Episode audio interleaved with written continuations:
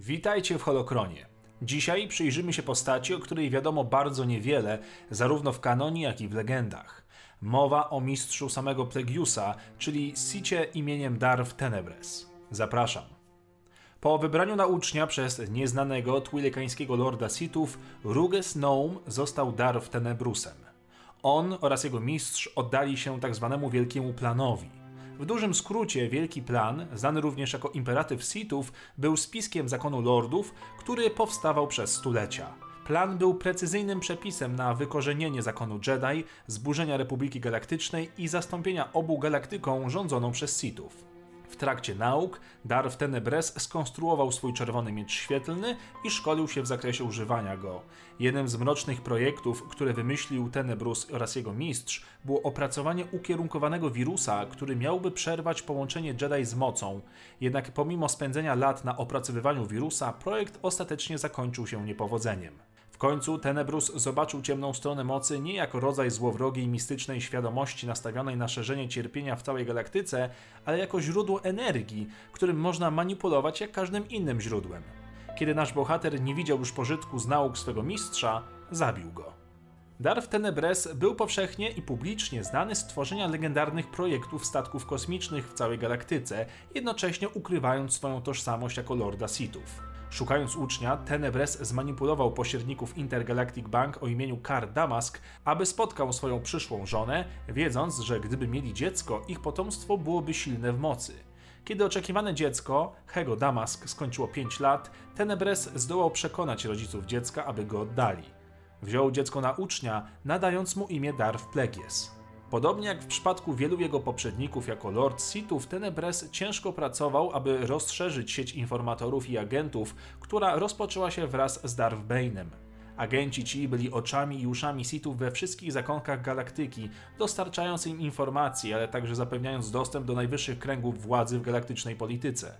W związku z tym przyjął publiczną postać Regusa Nouma, czyli wspomnianego już projektanta statków kosmicznych, którego konstrukcje były dostarczane tylko elitarnym klientom, dzięki czemu miał dostęp do ludzi z najwyższych kręgów władzy, przedsiębiorców, bankierów, przemysłowców i polityków. Darth Plagueis pomagał swojemu mistrzowi w tych wysiłkach jako Hego Damask, zamożny finansista, który ostatecznie założył własną grupę lobbingu finansowego Damask Holdings. Jako syn byłego szefa klanu Intergalactic Banking, Plegius odziedziczył także odległy księżyc należący ongiś do jego ojca.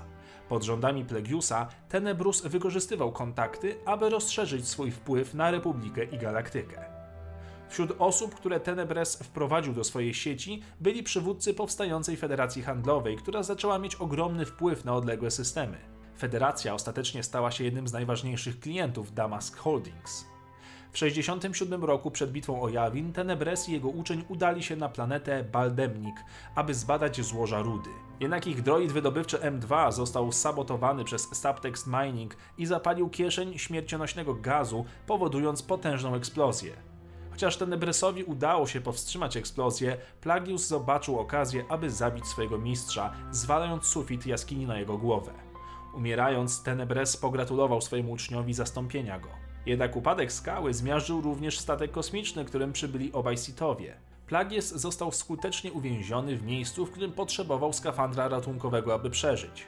Kiedy zdał sobie sprawę, że chęć zabicia go przez jego ucznia poważnie zagroziła kontynuacji Sithów, Tenebres wyraził rozczarowanie swoim uczniem. Plagius nie zamierzał jednak dalej słuchać biadolenia mistrza i skręcił mu ostatecznie kark. Jednak to nie był koniec Tenebrusa, który zapewnił sobie przetrwanie własnej świadomości w postaci zmienionych midi-chlorianów, zwanych maxi-chlorianami. Komórki te zaraziły Plegiusa i wpłynęły na jego wrażliwość na moc, w efekcie odcinając go od niej i powoli przejmując nad nim kontrolę. Ostatecznym planem Tenebrusa było wejście w ciało przepowiedzianego wybrańca mocy. Chciał tego dokonać za pomocą transferu esencji. W miarę rozprzestrzeniania się wirusa, Tenebres zyskał dostęp do zdolności przewidywania Plegiusa. W tym momencie jednak odkrył i poczuł śmierć swojego ucznia, która miała nastąpić z rąk niejakiego Shiva Palpatina. Ta wizja go przerażała. Plagius umrze zbyt wcześnie, a Tenebres nie osiągnie swojego ostatecznego celu, czyli zdobycia ciała wybrańca mocy, gdy ten się pojawi. Całkowicie poddając się panice, Tenebres uciekł z ciała Plegiusa, szukając na powrót własnego truchła. Niestety, odkrył jedynie swoje zmumifikowane szczątki. Czas minął, prawdopodobnie dziesiątki lub stulecia, ale Lord Sithów nie był tego świadom. Zapętlił się jednocześnie w procesie przewidywania przyszłości, zamykając się w nieskończonej pętli wizji własnej śmierci. Słów parę o osobowości Sita i jego umiejętnościach. Tenebres był racjonalistą w swoim podejściu do mocy, którą uważał za nic innego jak bardzo potężne narzędzie. Był zafascynowany pojmowaniem i kształtowaniem przyszłości, którą jego uczeń Darth Plagueis uważał za produkt inteligencji jego rasy, która opierała się na matematyce i obliczeniach. Tenebres uważał, że za pomocą zaawansowanych komputerów i formuł można opisać przyszłość galaktyki. Pomimo swojego racjonalistycznego podejścia do mocy, Tenebres pokrył swoje ciało tatuażami i oznaczeniami reprezentującymi ezoteryczne koncepcje mocy. Tenebres był potężny w mocy, ale był też całkiem utalentowanym szermierzem. Co jednak najważniejsze, Tenebres miał potężne zdolności prekognitywne, pozwalające mu przewidzieć własną śmierć, czego nawet Darth Sidious i Darth Caedus nie byli w stanie zrobić w takim stopniu. To tyle w temacie tego bohatera. Dajcie znać, o kim chcecie kolejny odcinek. Pamiętajcie, by wbijać na Discorda. Zachęcam do zostania patronem serii i niech moc zawsze będzie z wami.